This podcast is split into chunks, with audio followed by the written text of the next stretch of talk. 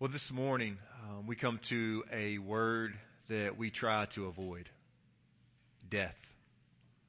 Death is defined as the permanent, irreversible cessation of all biological functions that sustain a living organism. That's what's so hard about death. It's permanent and it's irreversible. We've heard three times in Matthew's gospel that Jesus is speaking about this idea of death. It was in chapter 16, 17, and 20. His words were that the Son of Man is going to Jerusalem to suffer at the hands of religious leaders and die.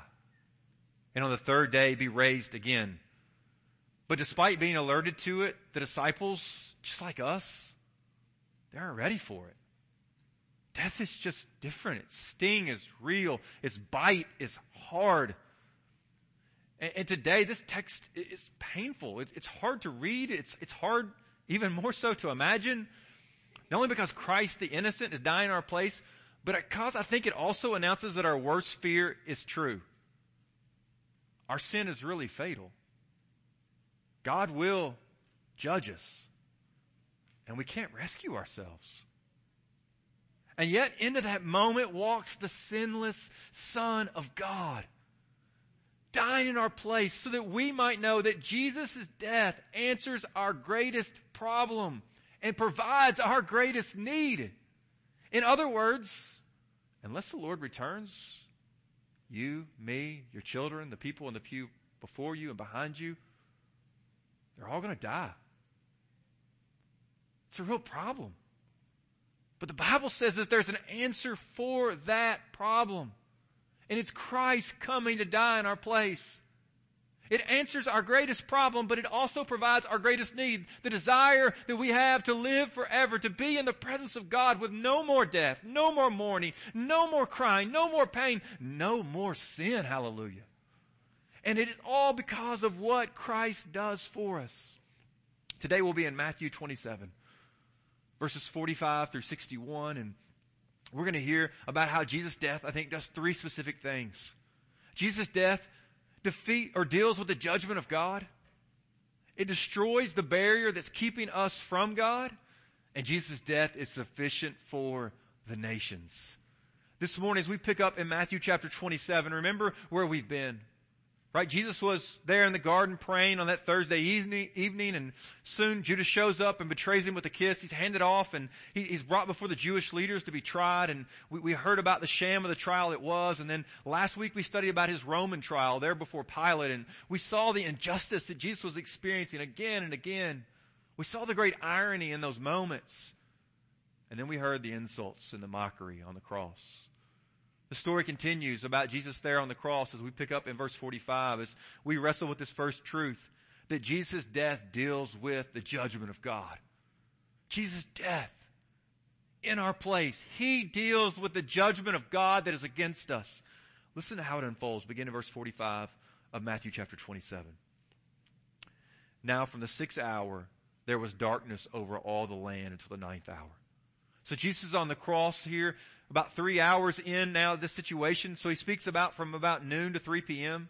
He says there's darkness over the entire land as Jesus is there on the cross. Why? It's a sign of judgment. It's God's declaration of what's happening here. It echoes the ninth plague of Egypt that brought total darkness upon the land for a period of three days. Why? Because Pharaoh refused to acknowledge that there was only one true living God, and Pharaoh was unwilling to let God's people what? Go. The truth is, we can't escape the darkness ourselves. We're trapped. But there is an emancipator, and his name is Christ. But for Matthew, this darkness, it's, it's a stark contrast compared to what we've seen in other key moments of Jesus' life. Think about this. In Matthew chapter 2, what we see is light. It's a star that guides the way for these wise men, right, to come and find that there is a Messiah, a King of the Jews, who is Jesus. And then in Matthew 17, Jesus goes up on the mountain with the three, Peter, James, and John. It says he's transfigured before them, and it says that he shines like the sun. But when we come to the cross, there's no darkness. There's no light. There's only darkness. I think in this moment it's a grim reminder to all of us about the truth of our sinful nature. That we'll reject the light. We'll be, as Jesus said in John 3, we hate the light and we refuse to come into it because we fear that our evil deeds will be exposed. But the good news is because we ourselves would never come into the light, Jesus came into the darkness to bring us out of the light. Hallelujah. This is the hope of the gospel. And then from this moment comes these words that are, are they surpass knowledge. These words are incomprehensible of what Christ says in verse 46, Matthew 27. Look what happens. And about the ninth hour, so in the midst of this darkness, Jesus cries out with a loud voice saying, Eli, Eli, lema sabachthani. That is, my God, my God, why have you forsaken me? And some of bystanders hearing it said, this man is calling Elijah. And one of them at once ran and took a sponge, filled it with sour wine, and put it on a reed, and gave it to him to drink. But the other said, wait, let us see whether Elijah will come to save him. Jesus cries out to his father again. You hear those words? It, you see it maybe Eli, Eli right? Other translations or other, uh, the, other gospels recorded as Eloi, Eloi. It's maybe the words of a dying man that may be confused or, or hard to understand. So they hear Eli, Eli, and they think he's calling Elijah, Elijah. But in those moments, there's this mysterious truth about maybe some of the most mysterious words in the entire Bible are echoed here. Hard to understand. What does it mean? When Jesus says these words that he says, my God, my God, why have you what? Forsaken me it's, it's puzzling to try to understand why, because consider the words of Matthew 11 and 27, where Jesus said, no one knows the Son except the Father, and no one knows the Father except the Son, and those to whom He chooses to reveal Him. In other words, Jesus and God know each other perfectly. There's just perfect intimacy. Why? Because there's no sin in their relationship. It's sin that drives out intimacy. I mean, remember back in the garden, Adam and Eve, Originally, they're both there naked and it says they're not ashamed. Intimacy is not an issue. But the moment that sin comes in, what do they do? They recognize their nakedness and they run and they hide. It breaks fellowship with one another and ultimately with God. But yet the reality is God, as Christ calls out here, my God, my God, He is God. Jesus, the Son of God. God the Father, God the Son, God the Holy Spirit. They've never had one moment in which there's ever been any brokenness in their relationship. Why? Because there's never been any sin. Thus something here is indeed happening that surpasses knowledge, surpasses my understanding. I'll just be honest with you. I, I can't comprehend what Jesus is crying out when he says, my God, my God, why have you forsaken me? Why have you deserted me? But maybe the words of Paul in 2 Corinthians 5 and 21 help us a little bit. Where Paul says that God made Jesus who knew no sin to be sin for us. Why, Paul? He says, so that in Christ you and I might become the very righteousness of God. It's an unbelievable moment and notice this though, what, what, Matthew records. He says that Jesus, again, he cries out and he notices it's with a loud voice. I think it's startling. Why? Because we've been studying Jesus walking with him to this very moment to the cross and what's painstakingly at times like, Jesus, defend yourself. He's just quiet. I mean, people are blaspheming him. People are insulting him. He's spit in the face. He's mocked with a crown of thorns. And yet he's quiet like a lamb before the slaughter, as a sheep before her shears. He doesn't open his mouth. I think, what is it saying to us? I think it must reveal to us this moment of Jesus crying out with a loud voice about the true horror of our sin and the real cost of our salvation. I recently had an issue with my mower and I had to borrow my brother's and literally the first time I'm out mowing with that bad boy, guess what happens to it? What? Yeah, it breaks. You've been there. You borrow things, right? And so in that moment, right, there's kind of really two options, probably multiple options because of my brother, but let's just minimize that down to two. Right? The option is I can pay and get it fixed and give it back to him, or he can say, he can forgive me and say, Blake, don't worry about it. I'll take care of it. But, but if he does that, then he's agreeing to bear the cost of my mistakes. The truth is, we've done a lot more than break God's mower, haven't we? In our sin, we've mocked His holiness. We've shook our self-righteous fist at him and said, I'll do whatever I please lifestyle. And then we've trampled the blood of Christ with our do it now and ask forgiveness later attitudes. And yet, despite all of that, how does God respond? You read it earlier as we read together as a congregation, John 3.16, for God so loved the world that he what? Gave his only son. He responds by seeing his son who lives a sinless life that we could never live. Who's then crucified in our place, buried on the third day, raised again to declare that you and I can be accepted before God, not by works, but by grace through faith. This is the hope of the gospel. And Jesus in this moment is crying out, my God, my God, why have you forsaken me? He's bearing the weight of the wrath and judgment of God. Jesus dying this as we studied last week, the cursed death, because he isn't simply abandoned by his disciples, but now in some unimaginable way, Jesus and the Father, he's experiencing this sense of being forsaken. And why? Because he's coming our sin. Thus we come to the end of this moment and here in verse 50, and Jesus cries out again with a loud voice and yielded up his spirit. I think it's Matthew showing us there this statement, yielded up his spirit, to show us that Jesus was in control even in this moment of death on the cross. We don't have it recorded here, but Luke chapter 23 recording the same event says to us in verse 46 that Jesus says, Father, into thy hands I commit what? My spirit. It's a reminder that in the darkest of moments, Jesus still continues entrusting himself to the Father.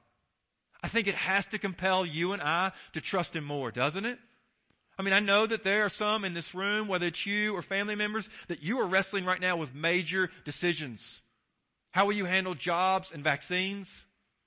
Some of you are wrestling with major relationship decisions right now. Which way should we go? We're at this seeming maybe impasse. What should we do here? Maybe that's in, in, again, multiple ways. Some of you are wrestling with, with financial moments in which you're trying to make decisions. Some of you are, are wrestling with moments of, you, you've got parents that you're, eh, they're aging and you're trying to figure out what's the next steps for them. Could I just compel you in this moment? Could I compel my own soul to follow the example of Jesus and in the hardest moments, not to lean away from God, but to lean more, to trust Him more? I mean, don't we say it that we walk by faith and not what? By sight? Oh Lord, might we cry out, God, be a lamp unto my feet and a light unto my path. So here it is in this moment. Jesus is dealing, right? Being forsaken for us. As he suffers God's judgment, we come to the second truth that Jesus' death destroys the barrier keeping us from God. Jesus' death destroys the barrier keeping us from God. So we've just heard, just heard and seen God dies. What do you do with that? And in this moment, listen to the Lord. Listen to how the Father testifies and answers. Verse 51 of Matthew 27. And behold, like this, and behold, you could study it through Matthew's gospel, but those words come in like major moments. And behold, something unfolds, something happens in response. The curtain of the temple was torn in two from top to bottom in studying this week, just different scholars and, and, hearing their views on some really tough passages here in Matthew 27, I think one of the things that stood out to me was all the barriers that take place in the temple. I just not really realized it until I was studying and reading. But notice what he says here about this barrier. There's a curtain. Notice it's in the temple. And notice what happens to that curtain. He says it's torn in two from top to bottom to indicate that God has done it. I want to show you just an image real quickly of the temple to maybe give you a glimpse of what's happening here. If you think about this, the reality is when you think about the temple, what you think about is barriers. I mean, the Gentiles are in this courtyard all around, right? They, they can't enter in. So you see that they're barrier. There's a separation. Then there's women, right? The women have the courtyard where they enter in, but they can only come so far. And then the men, you, you can't really see it here that much on this chart, but right here, they, they have this moment in which the men come a little bit further, but they also receive the stop sign to say only priest can come in here. And maybe you think, man, well, that's it. If you're just a priest, then you have a free pass. But the truth is, even as you see the priest courtyard here in this area in which they operate, the truth is, the second image will show us, and I'll try to zoom in on it so you can see, that there's this large veil. In fact, the veil is about 60 feet high, 30 feet wide. Estimates are about four feet thick. It's massive. But behind that veil is this place called the Holy of Holies, where the Ark of the Covenant was. And, and, and into that place, right, or as we come in there in that place, the high priest would only come one time a year. On the Day of Atonement, the day is called Yom Kippur. And he would enter in there. And it's a reminder that even if you were a priest, there was barriers. And into this moment, guys, into this moment, the death of Christ, as this curtain is torn, this massive curtain from top to bottom to say that no man could do this. This is a work of God. It says to us, guys, the temple has said no entry. No matter how many good works you've done, no matter how many years and days you've brought in your sacrifices, no matter how much the Bible you've memorized, in this moment, Christ's death, God the Father makes a declaration, and as He tears the curtain and top from to, uh, top, tears it from top to bottom. And what's this saying to us? What's this mean for us? Look what Hebrews chapter 10, 18 to 20 says. Where there's forgiveness of these, there's no longer any offering for sin. Therefore, brothers, since we have confidence to enter the holy places by the blood of Jesus, by the new and living way that he opened for us through the curtain, that is, through his flesh. Guys, this verse right here echoes the gospel. Jesus stands rejected so that we can be brought in and accepted. And how? By faith in his once and for all sacrifice. Did you hear it? It's by the blood of Jesus. And it's his blood that gives us the confidence we have to enter into the presence of God. It's what Christ has done. And in this moment, as, as, the Father tears the curtain in two from top to bottom, it's a declaration that the sacrifices are finished. That God is testifying to the Jewish people and to the Gentiles and people like us that the way to God is no longer through a temple in Jerusalem, but it is through faith and repentance in the Son of God. Isn't that good news? You're not trying to figure out how can I get to the temple? How can I make sacrifices? I can only come in so far because I'm not a Jew. Maybe even if you're a Jewish woman, you have these limitations. A Jewish man, you have limitations. Even if you're a priest. Hey, only so far. But when the perfect Son comes and gives his life and the Father accepts it, the temple curtain is torn. And the call is for whosoever will repent and believe on the Son may come to the Father by grace alone, through faith alone, in Christ alone. Let the church say amen. What a moment. But guys, amen. I hear it. Man, listen to those little voices. Listen. Amen. Listen to verse 51. God's not finished testifying. And behold, the curtain of the temple is torn in two from top to bottom, and the earth shook, and the rocks were split. Right? It's a moment in which, again, the earth is shaking, rocks are splitting, the sky's been darkened. God, God's, God is answering. He's showing us. Right? This isn't just like simply, oh, Mother Nature doing her thing. I mean, there are absolutely natural laws that God has created and put in store for the universe. But I want you to realize that nothing in nature is out of the control of God. The psalmist himself declares in verse 6 and 7 of Psalm 135, whatever the Lord pleases, he does in heaven and on earth, in the seas and all deeps. He it is who makes the clouds rise at the end of the earth, who makes lightning for the rain and brings forth the wind from his storehouses. It says that the oceans and the very depths of the oceans, the clouds, the lightning, the rain, the waters, the wind, every natural force is under the authority of the sovereign God. Why am I showing you these? Because I want you to realize that these things are not accidental. They're happening around Jesus' death. God the Father is testifying. That's my son. That's my son. And listen to what happens. God's not finished because this amazing thing happens in verse 52 and 53. And I'm just going to tell you, these are further perplexing. But nonetheless, here they are. This is what the Word of God, the Spirit inspired Matthew to record. It says in verse 52, the tombs also were opened and many bodies of the saints who had fallen asleep were raised. And coming out of the tombs after his resurrection, they went into the holy city and appeared to many. So Jesus dies and people are raised. Old Testament saints. And they go into the, into the, into Jerusalem and people obviously see them. They appear to many. It's a challenging text. And as I studied this week, again and again, just read more and more, I realized this. Nobody's certain what this means. We can ask a lot of questions, but I thought maybe two of them were, were important that we ask. Number one, these people who had fallen asleep, you notice it says that they were raised. and they come out of the tombs after his resurrection. I think a question we have to ask is, were they raised before or after Jesus' resurrection? Because from the text, it's not really clear.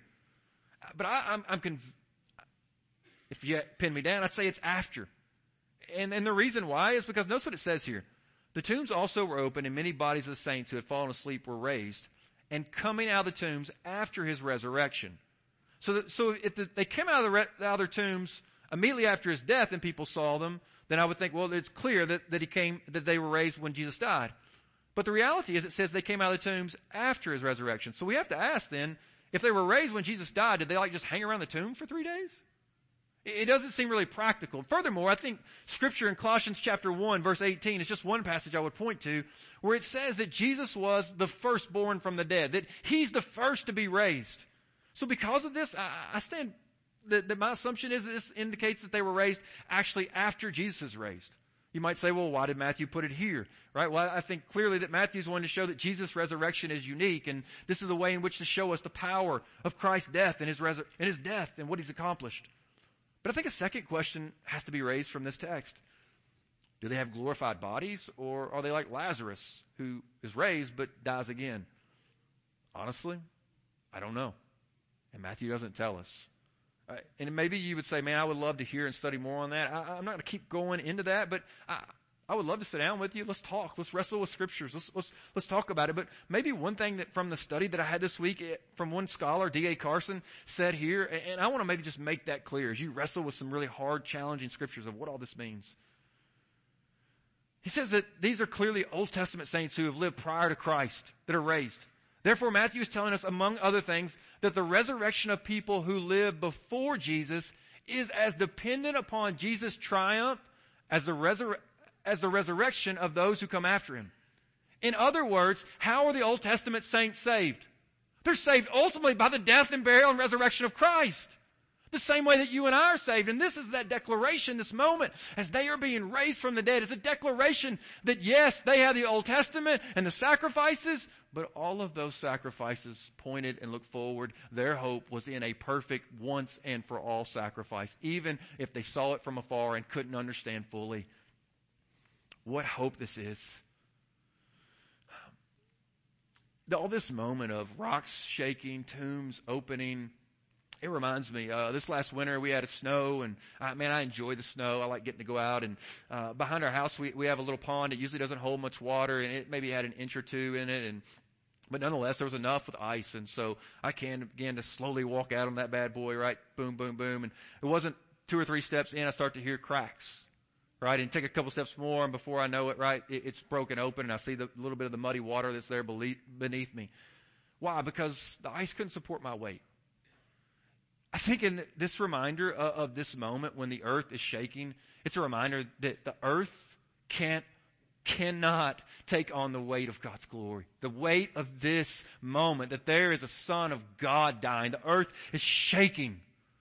It can't absorb how great this God is, this moment of divine judgment and the weight of Christ's glory.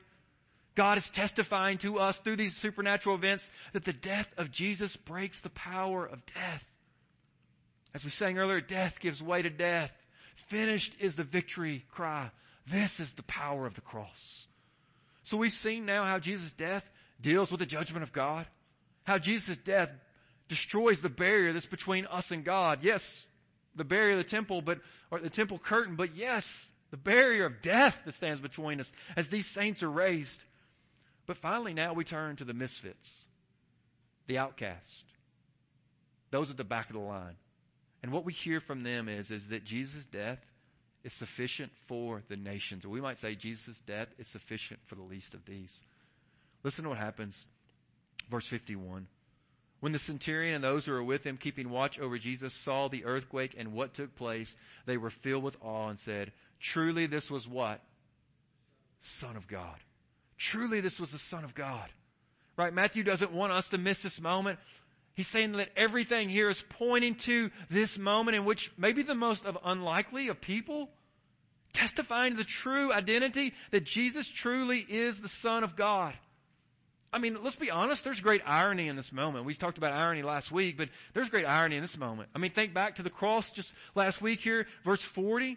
Right? I mean, the statement was, if you are the Son of God, then come down from the cross and we'll believe you.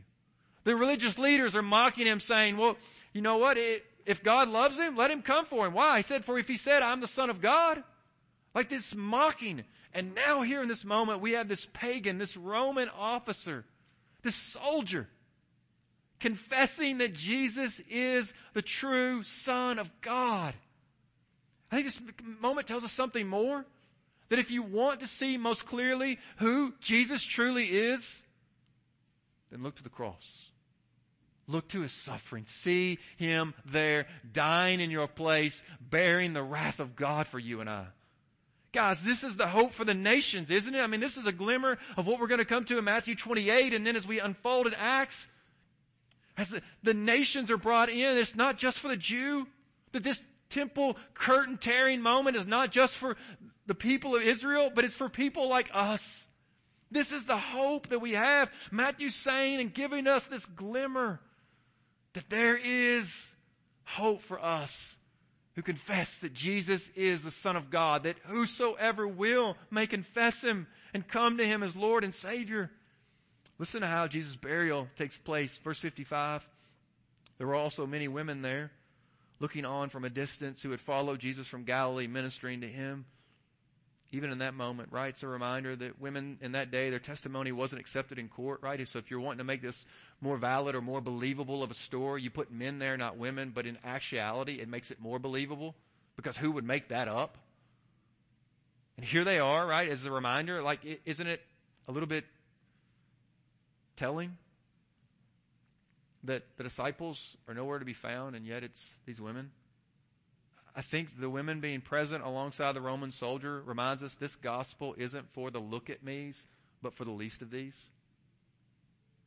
I mean, doesn't it say that? I mean, you would think surely the Jewish people, the Jewish leaders who have studied the Torah and all the Old Testament and know the prophets, surely they recognize him for who he is. But I think this, this just reminds us again that the gospel is not for the look at me's, but instead for the least of these. It says, among whom were Mary Magdalene and Mary the mother of James and Joseph and the mother of the sons of Zebedee. When it was evening, there came a rich man from Arimathea named Joseph. We also learn from the other gospel accounts that he was also a part of the Sanhedrin, but he didn't give approval to Jesus' death. He was, notice Matthew just says to us, he was also a disciple of Jesus. He went to Pilate and asked for the body of Jesus. Then Pilate ordered it to be given to him. And Joseph took the body and wrapped it in a clean linen shroud and laid it in his own new tomb, which he had cut in the rock. And he rolled a great stone to the entrance of the tomb and went away. Mary Magdalene and the other Mary were there sitting opposite the tomb. It's a moment in which it reminds us that as the, the, the confessions and the creeds, maybe there one in 1 Corinthians 15, it says that Jesus was crucified according to the scriptures, that he was buried, and then on the third day he was raised again according to the scriptures. This is a moment in which to say to us, he really died. It gives us a glimmer or maybe just a, a, precursor of what's coming as we see Mary Magdalene, the other Mary that's sitting there. They recognize they're not going to the wrong tomb on Sunday morning. They know exactly where he's been buried. Jesus really died. He's in a real tomb. And despite the greatness of his death, most people are missing it. I think this serves as a warning so that we don't miss it. That although we may be those who know the most about Jesus, do we truly know him? In other words, Bible knowledge doesn't equal salvation. What we need, guys, is not just simply explanation, but we need revelation. We need the work of the Holy Spirit to help us understand and begin to believe that these words that we're reading are truly the words of God and He is the true Messiah and Savior. We must be on guard that we aren't deceived into thinking that we understand the gospel when we don't. I don't want any of us to be confused. There's no good works. There's no Bible knowledge. Not even your church attendance today here will earn your acceptance before God. So what about you? Do, do you know about Jesus or do you know Jesus? Maybe as you read the word and hear this hope, do you come to the place of that Roman soldier? Of just crying out, truly this is the Son of God. That's my only hope of salvation. Is your heart stirred to worship Him this morning? Maybe in this crowd today, there's still skeptics.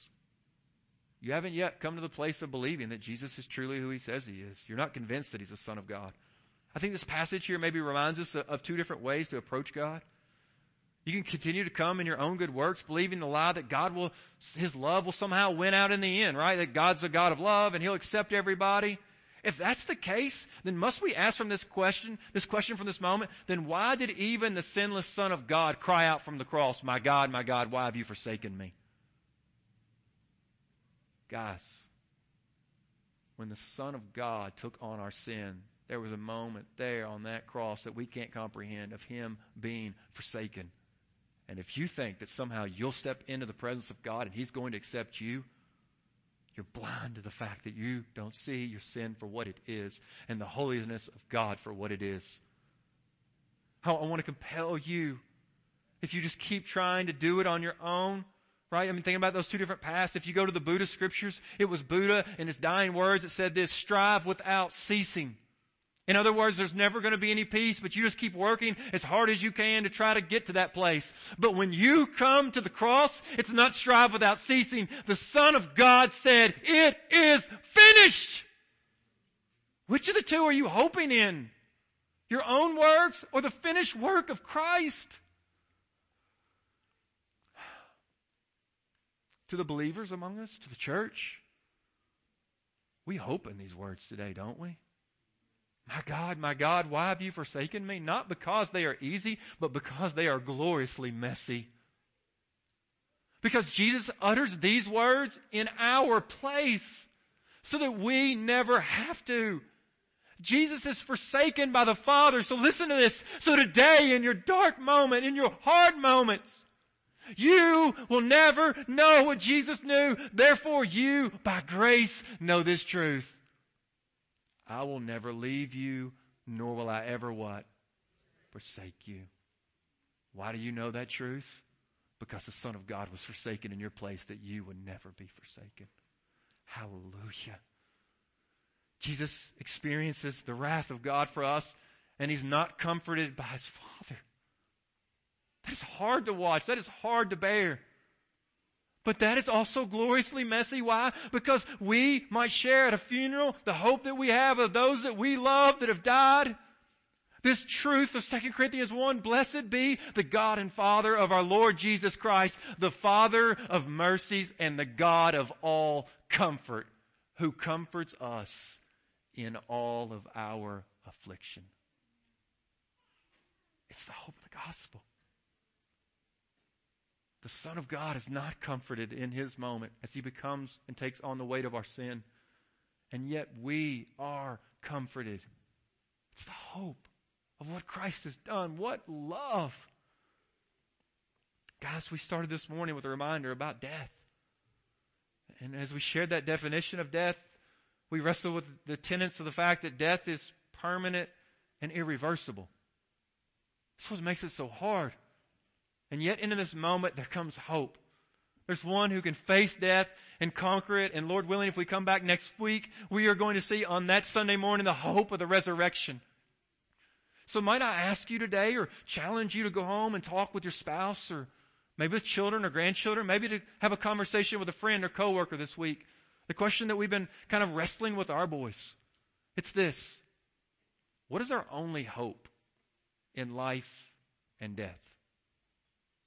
Think about that for a moment. What is our only hope in life and death? And the answer is, as Christians have been confessing for centuries, that we are not our own, but belong to God. It is the hope today for you in your life, and it is the hope that we have in our death, that we are not our own, but belong to God. Let's go compel our children, our grandchildren. Let's go compel our neighbors and our friends. I want to challenge you this week. Have that conversation. What is our only hope in life and death? That we are not our own, but belong to God. Do you? Do you belong to Him? Then you can have no, there's no fear in death. This is the power of Christ. He's taken the sting of death and the weight of God's judgment away by His substitutionary death on the cross. Would you today repent and put your faith in Him? And believer today, if that is you, then rest in Christ crucified. Hope in Him. It's the good news of the gospel. Would you pray with me? Lord, we give you praise for your word. and the truth of the gospel, the hope that we have that there is a God who loves us infinitely so that you would send your only begotten Son. Father, we just admit that we're sinners, that we're separated from you, that we enjoy darkness and not light. I just pray, God, asking that you would just, you would forgive us. You would cleanse our hearts, our desires. You'd restore us to the likeness of Christ that we might follow and obey Him. Lord, thank you this morning that it's not just be me up here trying to give an explanation, but Lord, as I'm doing my best, I am dependent upon the revelation from your Holy Spirit. So I just pray even now that your Spirit would continue to do the work in the hearts and minds of those who are here and who have heard your word. Strengthen us now, Lord. We pray this in Jesus' name. Amen. This is Todd Young with Greensburg Baptist Church. Thank you for joining us today. If you've accepted Christ during today's podcast, we would love to hear from you and connect you with a home church in your area. Or if you have questions regarding a relationship with Christ, Brother Blake and I would love to speak with you. Please contact us at the church office at 270-932-4495 or connect with us through our website at greensburgbaptist.com. In addition, you may visit our website anytime to access the sermon videos and podcast of any recent sermon. You may also subscribe to our podcast in the iTunes store. Have a great day today.